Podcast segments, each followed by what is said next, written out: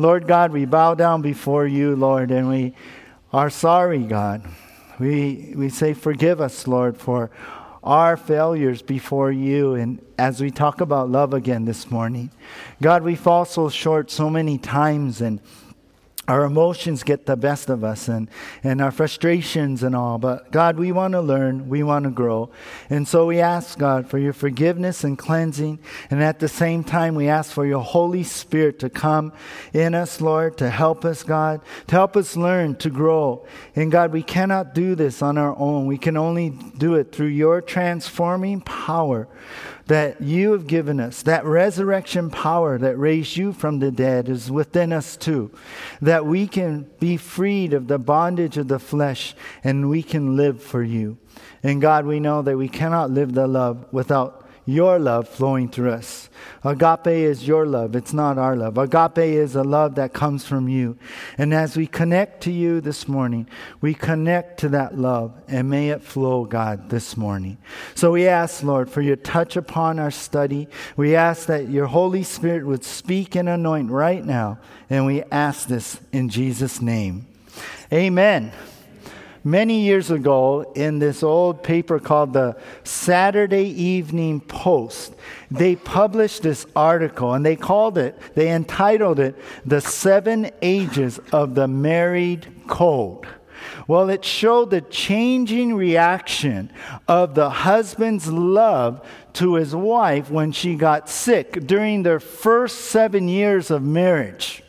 Now, this article went something like this The first year, the husband says, Sugar dumpling, I'm really worried about my baby girl. You've got a bad sniffle, and there's no telling about these things with all the strep throat going around. I'm putting you in the hospital this afternoon. I know the food's lousy there, but I'll bring you your meals in from Rosini's, your favorite restaurant. I've already made all the arrangements. The second year, listen, darling, I don't like the sound of that cough. I called Doc Miller and asked him to rush over here. Now you go to bed and take a good care of yourself. Do this for me, please. The third year.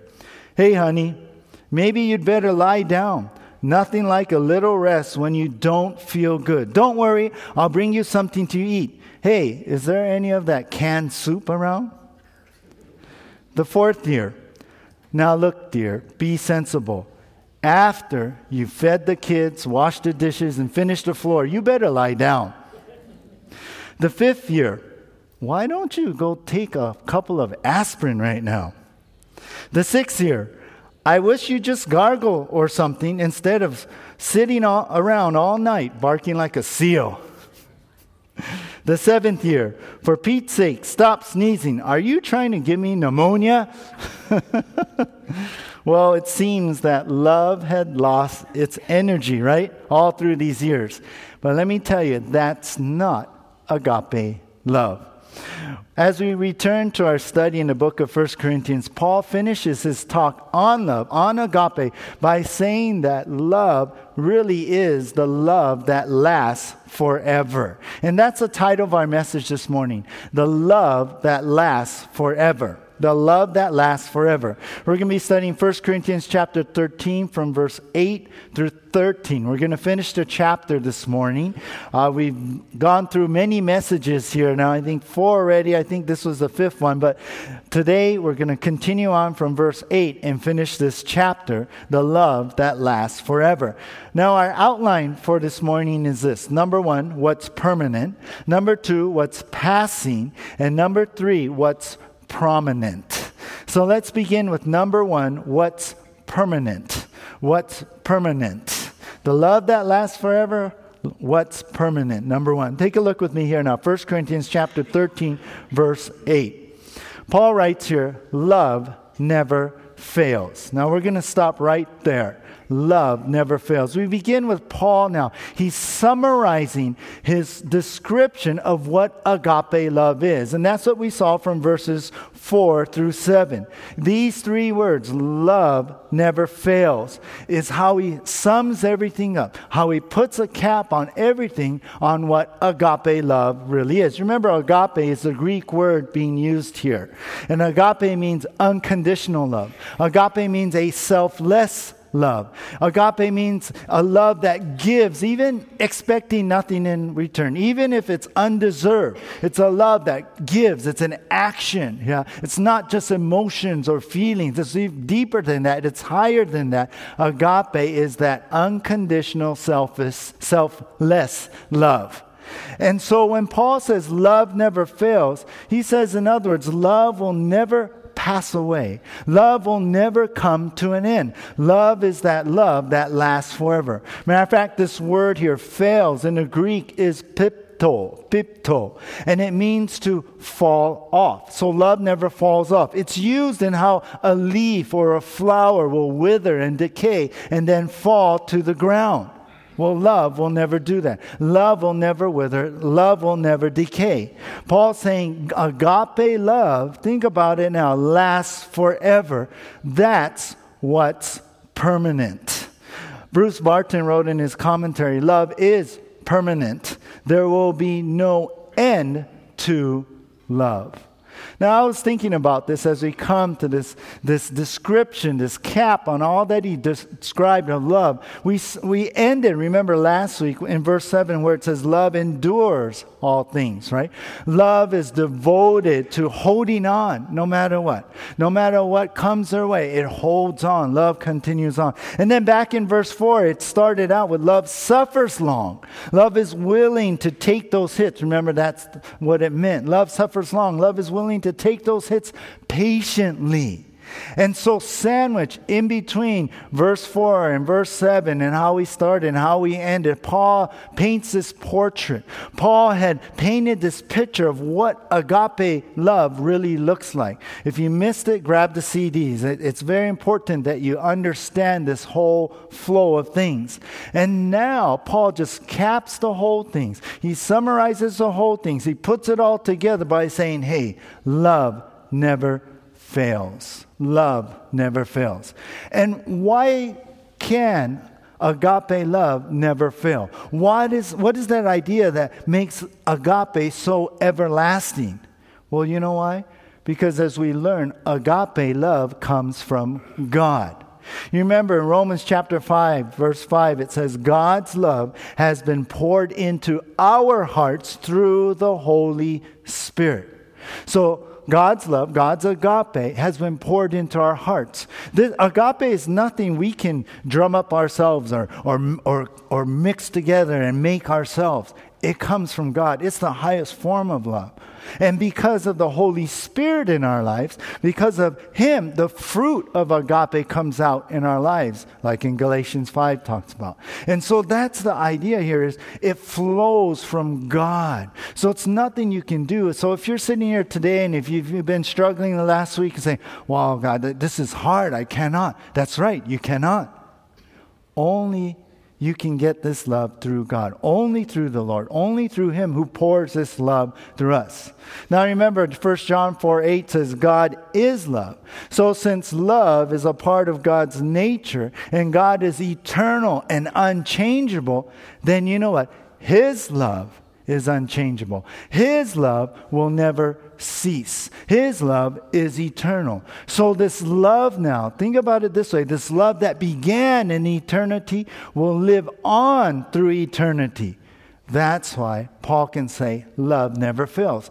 That's why agape is a love that lasts forever. That's why agape love is everlasting.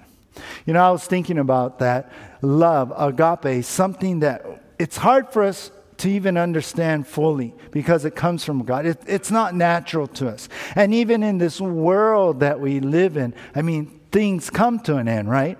I remember years ago I was on a mission trip to Austria and we were walking through the town of Salzburg there and, and it, it was where they filmed uh, Sound of Music, you know. It's beautiful. Austria's just, one, just the most beautiful country I've ever seen there. Well, next to Maui, of course. But anyway, but, but it's a beautiful country in Europe. And, and we were walking through and we walked down the street and we walked past this house. And on the house had this sign. And basically, it was the house where the composer Mozart was born in 1756. And I was just in awe because a lot of Europe is still the old buildings, but here's the same building that Mozart was born in back in 1756, and it's still standing. It's still there. Though they turned it into museum, they painted it, they fixed it up, but without all the restoration, it, it would have just fallen apart, right? Right? No matter in this world we live in a house, yeah. No matter this a building, our our streets, no matter you know even our cars, they will all fall apart. Even even landscape will eventually erode away through time. So nothing is so permanent in this world. But in contrast to that, agape is permanent. Agape will last. There's only one thing that will really last, and that's agape.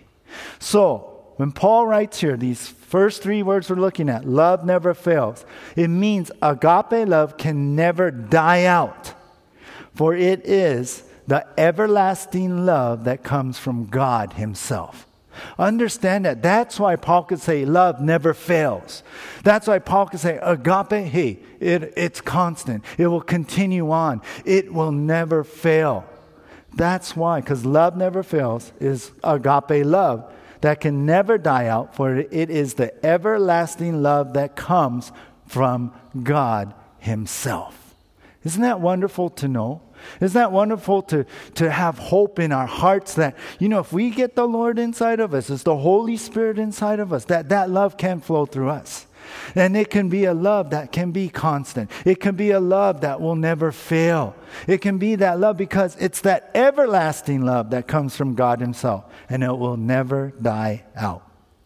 I was reading about number eight of the top 10 artesian bottled water of 2017 is a brand called this. They put this on their label Eternal Naturally Alkaline Spring Water. I never tried it. I, I think they might sell at Walmart. I was thinking, I was looking at this ad. Well, it's interesting how they present their bottle on their website.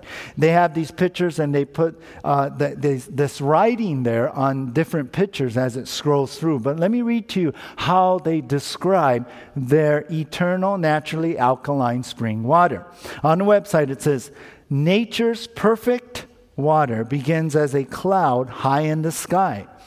Pure rain descends on the isolated and pristine land, filtered through ancient rock absorbing natural electrolytes, making it naturally alkaline. In a vast underground aquifer, providing a natural barrier from harmful pollutants, it arrived in your bottle as nature intended. In the last two words, they put eternally perfect. I thought, oh, that, that's a pretty good write up. Makes me want to try it out and see how, whoo, you know, how good it is. Yeah. How refreshing. Never tried it. But it made me think about the eternally perfect love of God. Right? It made me think about how it, this agape love came from high above, like this water, they say. Yeah. How it, this pure love comes through the Holy Spirit, arrives in our hearts, Lord, uh, uh, uh, in our hearts, right? As, as a, uh, the agape love of God. I love that. I was thinking about, well, like this water, which, well, however they market it, that's one thing. But the truth is, agape love never fails. Agape love will never die out because it's the everlasting, pure, eternally perfect love that comes from God Himself. Did you know that? Did you, do you understand that God's love will never run dry, so to speak? That it will always be there for you. I mean, doesn't that give you hope even today? That God, He loves you. And He loves you with this agape love. And He loves you with this love that never fails, that it never runs out, never dies out. That He loves you with this eternally perfect love, even though we're far from perfect. Oh, I was thanking the Lord, like, God, thank you, because I am, I am so bad. I, I, I, I am so weak. I fall. I fail. Yet, God, your love doesn't fail. And thank you. Thank you. I can rely upon that. And know that today, wherever you are in your walk today, no, no, no, no matter where you're at, no matter if you've, you've, you've walked in here feeling condemned, you walked in here feeling like low, like, like, like feeling worthless, you know what? You're worth something because God loves you with that agape love. He loves you. He agapes you. And that love will never fail you. But not only that, that love is there, right? Not just for us, but for us to give out. That's, a, that's what he's calling us to do. That's what we see in the Bible. That's what we've been studying, that we are to give this love. But how can I love with a love that never fails? You know how? By tapping into that spring water, so to speak. That by tapping into that spring water of the love of God, by tapping into the understanding of what it is. Learn, you guys, what we've been studying all this time. Learn to recognize it. Know what it does. Know what it does not do. Know what it's devoted to, right? That was our study last week. Don't limit it by what you think it is, but live it by what the Word of God says. Don't limit it by your own perception, but live it by what the Word of God says. Let this love flow and overflow from your life. I like how the Greek scholar Zodhiates put, put it this way. I like how he put it. He wrote, There will never come a time when this love will be incapable of performing what it was originally made to perform. Its ability and life are permanent. As God never changes, so his love implanted in the believer's heart never changes. That's it, guys. That's how to love like that. It's tapping into, tapping into God's agape love through the Holy Spirit. All right, well, let's move on here now to number two in our outline. Number two, what's passing. The love that lasts forever, number one, is what's permanent. Agape is what's permanent. But there's something else, number two, that is what's passing. 1 Corinthians 13 now, back to verse 8. Now, the second part, Paul goes on and he says, But whether there are prophecies, they will fail. Whether there are tongues, they will cease. Whether there is knowledge, it will vanish away. So Paul goes on here to contrast basically agape love with the gifts of the Spirit. And he mentions here, first of all, prophecies, whether there are prophecies. Remember what the gift of prophecy is? It's that special word or prediction that God gives someone to, to voice, to say that prophecies, that gift of prophecy. So Paul goes on to say, hey, you know, like prophecies, in contrast to agape love, they will fail. Now, the ESV, I think, translates this better. They put passes away. Prophecies will pass away. Then Paul lists another gift of the Spirit tongues. He says, whether there are tongues. Remember what tongues is? Tongues is praying in an unknown language. And uh, uh, uh, we'll get really in, more into that next time in chapter 14. But Paul's saying, hey, tongues, they will cease. It means they will come to end one day. And he mentions knowledge. Knowledge is that word of knowledge we talked about back in uh, chapter 12. Knowledge, the word of knowledge is to know something beyond your, the capability or ability of the hearer or the receiver who says. God just gives them this knowledge of something. Well, even the gift of knowledge will vanish away, he says here. Now, the word vanish away is actually the same Greek word that was earlier used with prophecy. So, even the word of knowledge will pass away.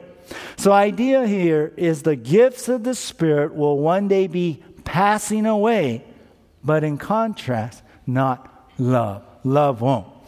Now, you remember the whole reason Paul talked about agape love in chapter 13 was because why?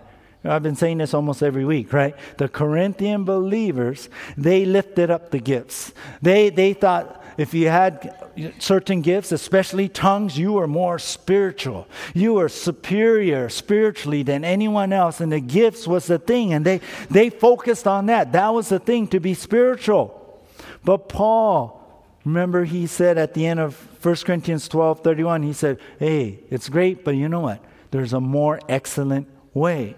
Paul said, It's not about the gifts, right? It's about love. Agape is the more excellent way at the end of verse 12, and then he talked about love in chapter 13. And here he comes back to that thought after talking about how what love is, what agape is. And here he shows in the long run, in the long run, you know what? Love will outlast any of the gifts. Listen to what John Phillips wrote. The Corinthians had become so obsessed with the gifts that they had stopped loving one another. Paul puts love back on the throne. Oh, I like that. Love is the one thing, he goes on to say, in the universe on which we can count on.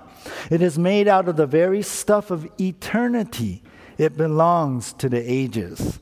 Time will fail, the created universe will fail, the sun and the stars will fail. Love will never fail. I love how he put all that. And especially, I like how he says, Paul, he puts love back on the throne. I love that. That's what it's about. That's what's important is this agape love.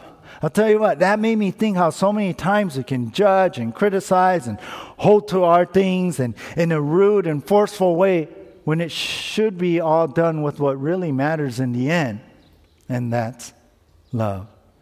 I think I, I was thinking, I got to do that. I got to put love back on the throne. Well, he moves on here in verse 9. He says, For we know in part, and we prophesy in part. But when that which is perfect has come, then that which is in part will be done away.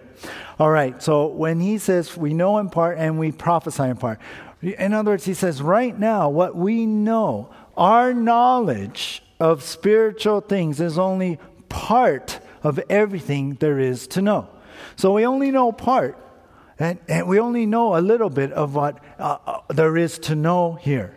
And even when we prophesy, we prophesy only in part. It's not the whole picture.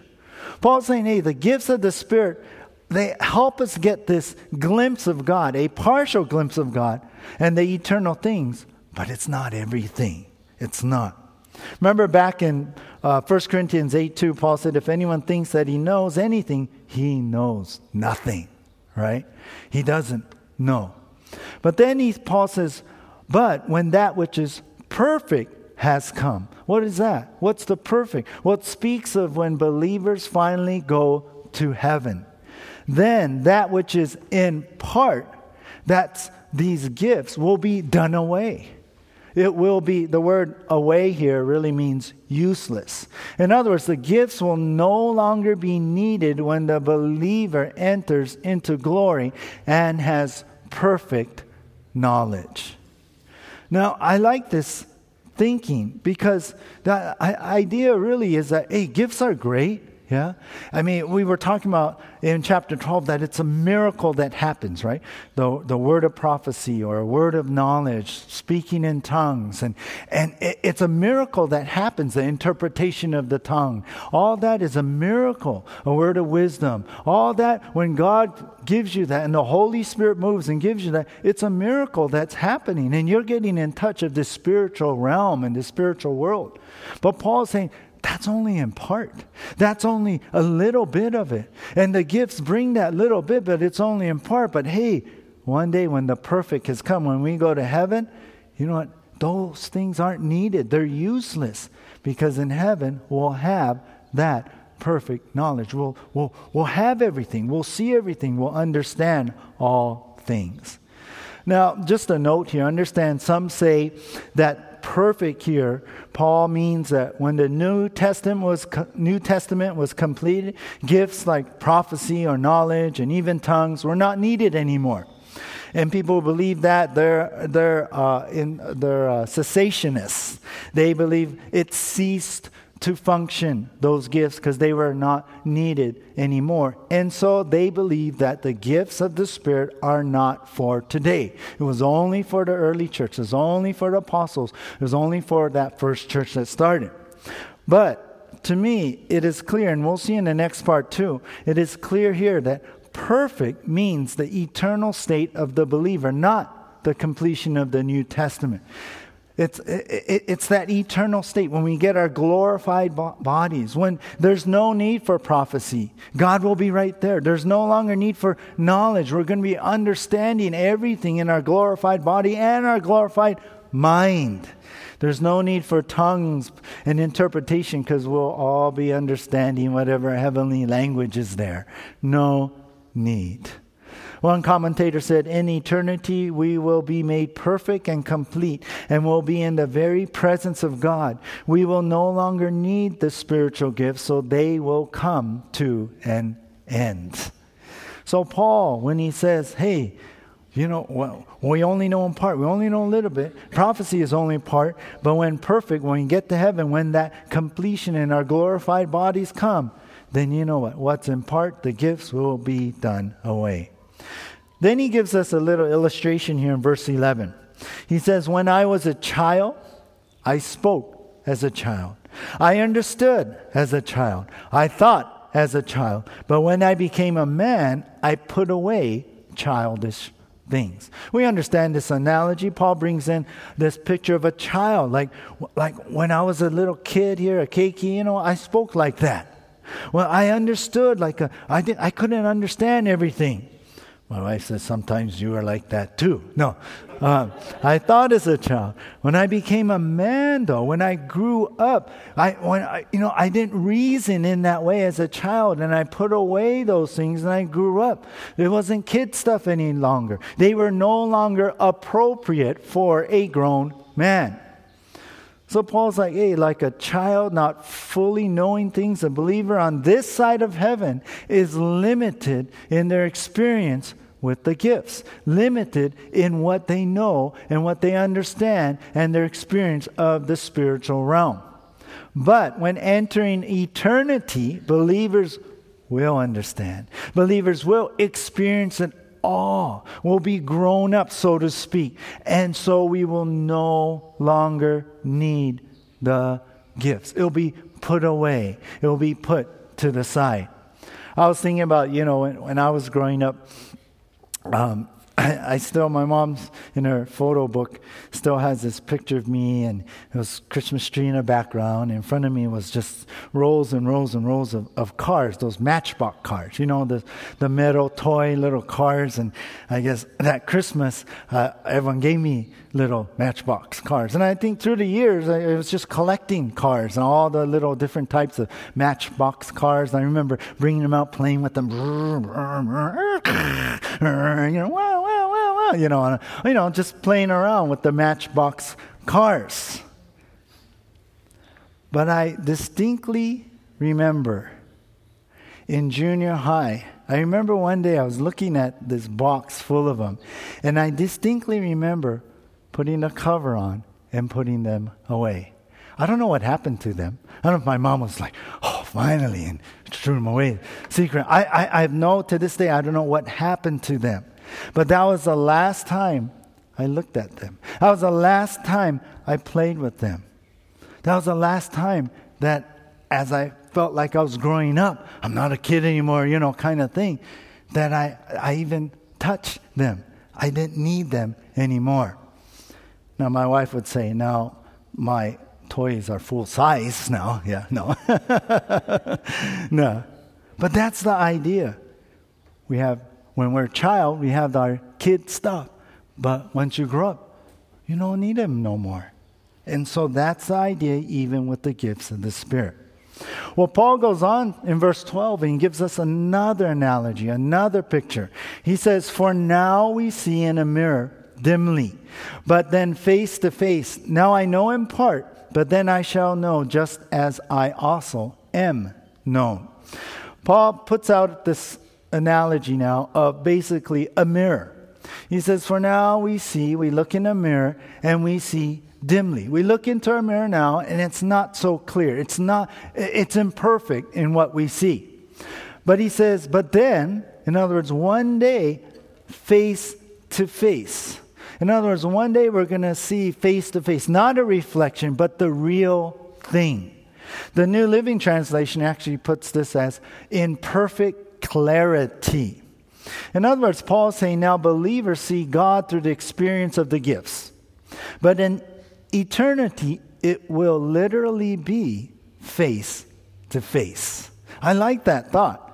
I mean, think about Moses, right? In Exodus 33 11, the first part it says, So the Lord spoke to Moses face to face as a man speaks to his friend. So Paul's like, hey, it's like we're looking in this mirror. Now, understand when he mentions mirror here, when he mentions looking in a mirror, Paul is like saying, notice he said dimly. We see things dimly. Well, back then, the mirrors was just this polished piece of metal. It's not like the glass we have today. It's not, you know, 4K, you know, 1080p, high resolution. No, it's not that. It's, it's, it was just this polished piece of metal. Matter of fact, the city of Corinth was famous for their bronze mirrors. They were like a step up. It was high class mirrors, but it was still a piece of metal, polished, so you can look at yourself at, in that. So when Paul says, hey, we, we see it dimly, he really was saying it's it was dimly. You can't really make things out. But that compares, Paul is saying, to our experience with God on this side of heaven. That compares to our experience with the spiritual gifts. But one day, it won't be a reflection. It won't be this, oh, dim kind of, this is like it kind of thing, or this is only so much. But it will be literally face to face with the Lord God in heaven and it will be like nothing we ever experienced ever before. Think about that. I mean, when Paul was talking about that, I was thinking, oh, there's been so many moments, countless moments when we're worshiping or I'm in prayer and I just feel the presence of the Lord. Yeah. Or there's times where, where I'm just driving and the Lord just and the Holy Spirit overwhelms me. I just start weeping and I'm just weeping and just the presence of God is there. You ever felt that? You ever experienced that in worship or in our prayer times? You just, it's like, wow, Lord, I, I just want to stay here. I don't want to go, you know. I want to stay here forever. That's dimly. That's nothing like what you're ever going to experience uh, ever been in a service or, or those afterglows where you hear the word of prophecy going on or, or a, a, word of knowledge and, and it's for you and you're like, oh, and you get this chicken skin like, oh, Lord, that's for me. Whoa, God, well, that was for me. Paul's saying that's, that's looking in the mirror dimly.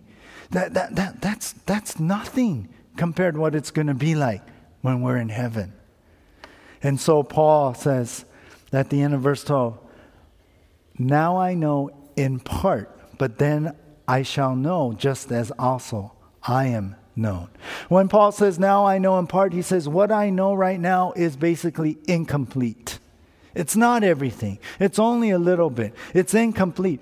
But in heaven, he says, I will know just as I also am known. What he's saying? He's saying, I will know everything completely, just as completely God knows me.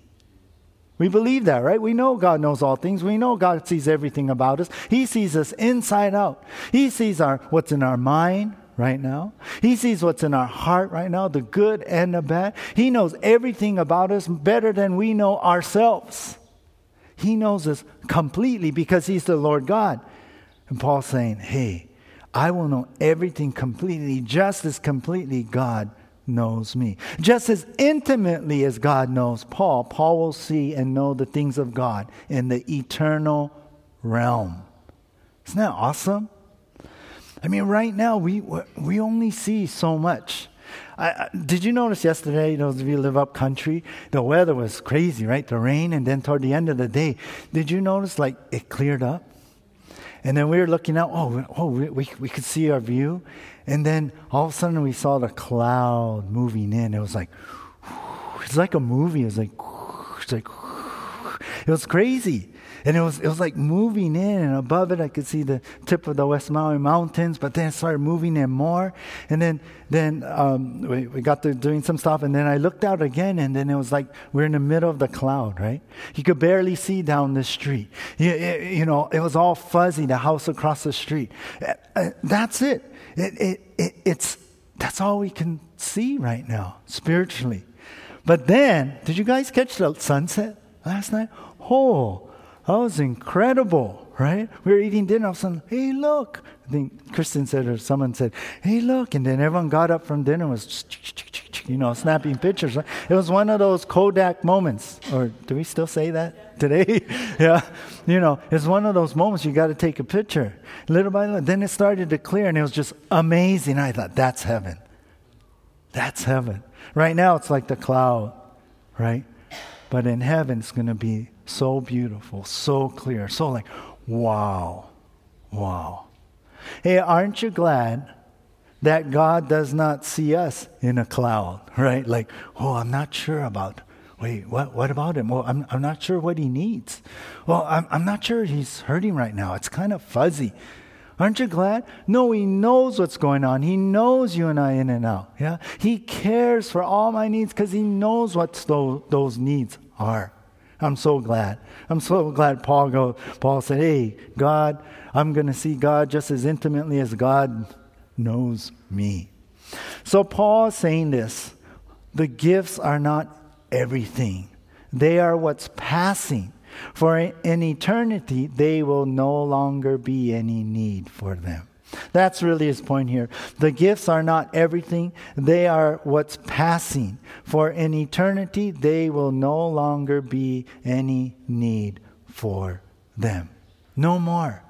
So Paul's saying that's what's that's why love is so important. It, that's what's eternal. Gifts, uh, yeah, it's great. Yeah, it gives us that glimpse. Yeah, but you know what? That they're going to pass away one day. They are what's passing. And in eternity, there will no longer be any need for them. There's that old story, you guys heard this before, of a man who found out it was time for him to die and go to heaven. So he prayed and he asked the Lord if he could bring with him just one thing. And the Lord told him no. But the man persisted anyway, and finally the Lord said, Okay, you can bring just that one thing with him to heaven. Well, the man happily packed his bag with what he had most treasured, what he had most focused his life on gold bricks. When he arrived in heaven, the angel said, Sorry, you can't bring that bag in here.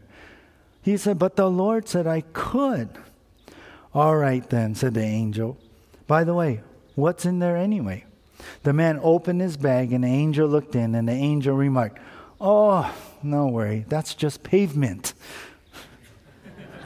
right? The streets are paved with gold. yeah. Sometimes what we treasure, what we focus on, what we think is, is the, the best, it doesn't matter in eternity. That's what the Corinthian believers did with the gifts. Are you missing the mark on what's really important? Are you missing the mark on, on, what our life, what's in, what should really be valuable in our life? Yeah, that's love. What is really valuable to the Lord? What is what are we reading here? It's agape.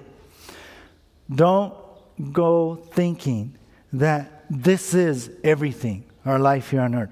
Remember the eternal values. Remember what really matters the most. Well, let's go on now to number three, our last heading in our outline. What's prominent? What's prominent? We've seen number one, what's permanent. Number two, what's passing. And number three, what's prominent. And this is our last verse for this morning. The love that lasts forever. 1 Corinthians 13, verse 13. And now abide, Paul writes, faith, hope, love. These three, but the greatest of these is love.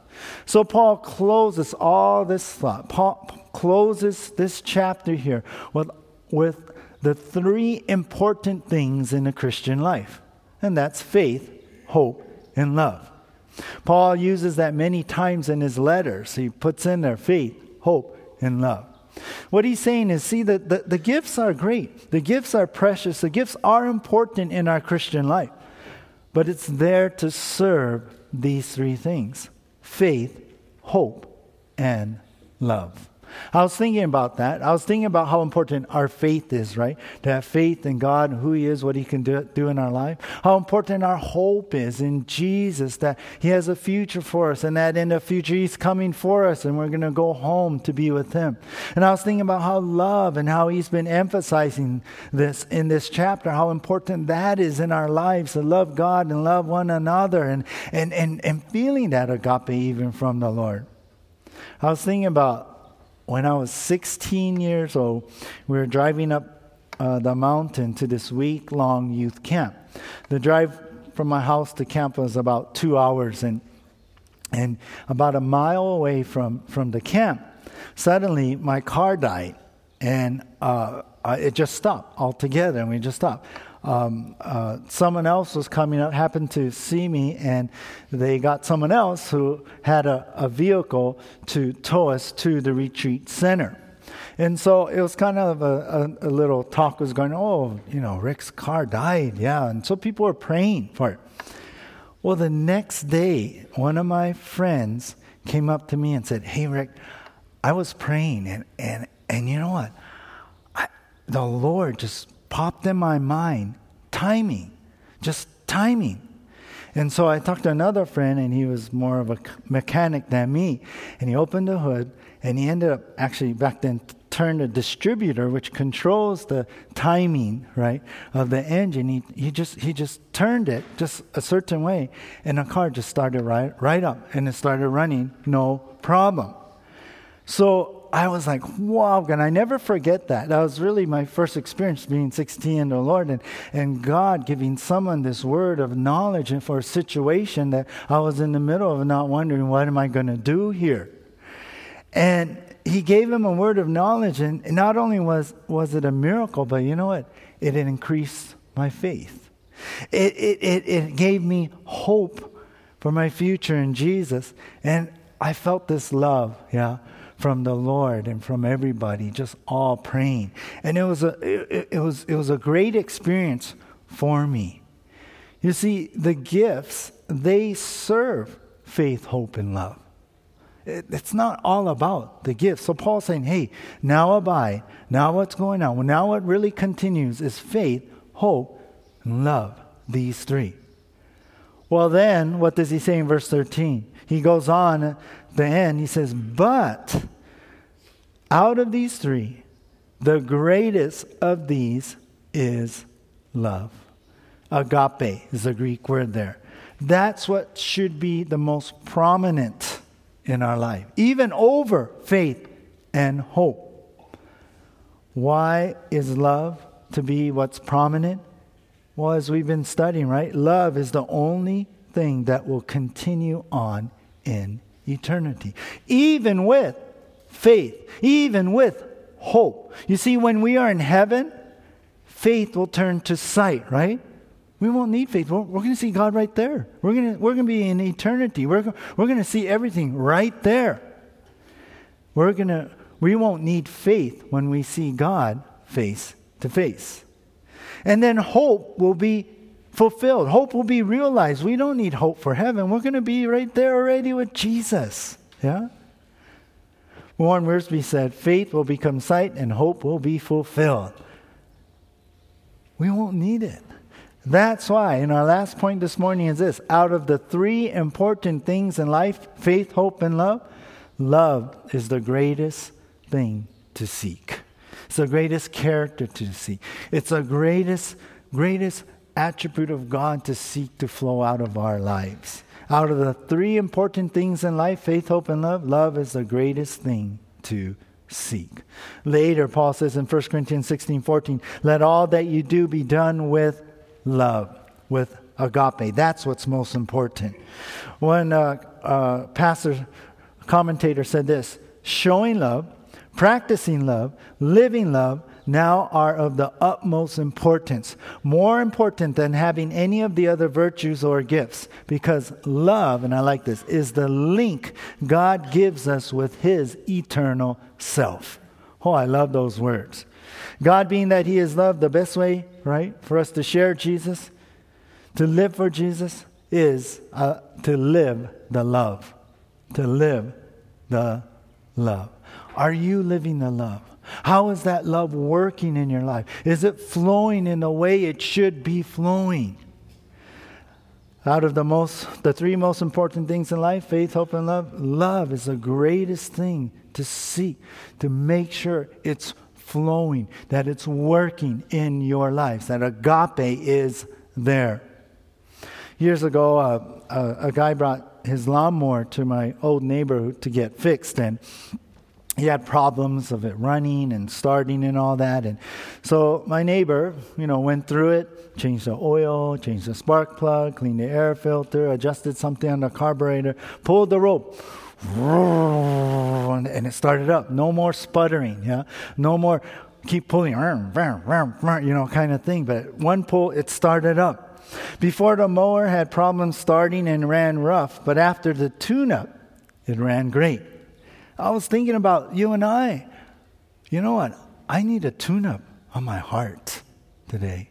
I need a tune up. My love has been running rough lately. It hasn't been, been very consistent. It hasn't, it hasn't started when it should. How about you this morning? Do you need a tune up? From the Holy Spirit to come and, and rework everything in your thinking, in your mind, and what, what love is, what agape really is. You need to get back to how God defined this love in this chapter?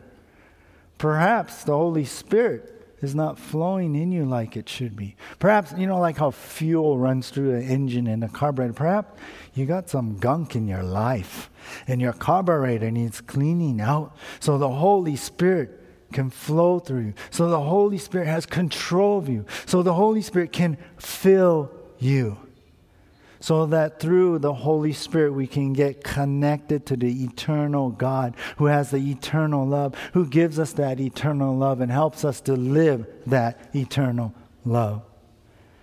Isn't that what Jesus did? I know right away my mind went to Jesus and how he gave himself, how he surrendered himself, and that he showed that love, right? The greatest example and show of love the world has ever seen is the cross. And that's what we're looking toward on Good Friday.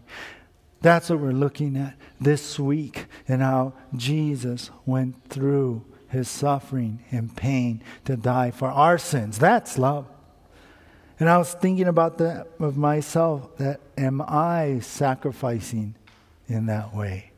Am I loving unconditionally, sacrificing those things that I feel like, oh no, how about me? How about no? But laying that down and loving unconditionally in that sacrifice. I'll close with this story of a little boy whose sister needed a blood transfusion. She had a rare blood type, which, which she shared uh, with their brother. They both had this rare blood. The fact that he had recovered from the same disease two years earlier made the chances of success even greater. The doctor carefully explained this to the little boy, pointing out that without the transfusion, his sister would not make it. The doctor said, Would you be brave and give your blood to your sister? Johnny hesitated. His lower lip began to tremble. Then he smiled and said, Sure. Sure, for my sister. The two children were wheeled into the hospital room. Mary, her, his sister, was pale and thin. Johnny, strong and healthy. He smiled at his sister. He watched as the blood traveled out of his body down the clear plastic tube. Then, little by little, Johnny's smile faded as he lay there feeling weak. He looked up at the doctor and he said, Doctor, when do I die? See, Johnny thought that giving his blood to his sister meant giving up his life. Yet, because of his love for her, he was prepared to pay the price. Are we prepared to pay the price? Are we willing to lay ourselves down, to lay our rights down, to lay, lay down what, what, we, what we think that we, we, it needs to be, but love and trust God for the rest? Are we willing to love unconditionally with agape love, putting your heart on the line? Well, that's what Jesus did, right? That's what Jesus did. And that's the agape love that God has. And that's the love that he wants us to have. And that's the love that lasts forever. Let's pray. Lord, we're humbled by all this. I am. In some ways, I feel not just convicted, but condemned. But yet, Lord, I know the blood that flowed on the cross so long ago was your blood, Jesus. And you did that out of love. And I know that blood cleanses me.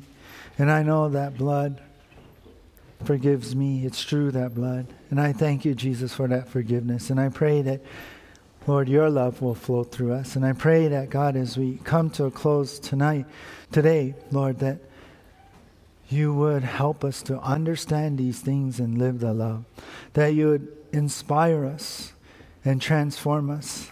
And that you would Connect us, Lord, to you today, that your love would flow from your veins into ours. God, help us to make the choice and the decision to be willing to pay the price, to put our heart on the line again and again and again. So many times we, we get hurt and then we protect our heart and we don't want to get hurt again because it hurts. It's painful. But Lord, you put your heart on the line again and then again and again. And we hurt your heart again and again, yet you still love us. God, it is pure grace and pure love that we are even here today. And so, Lord, as we bow to you and as we are on our faces, God, we offer up to you our poor life, but we surrender to you. And we ask that your Holy Spirit would come and fill us now.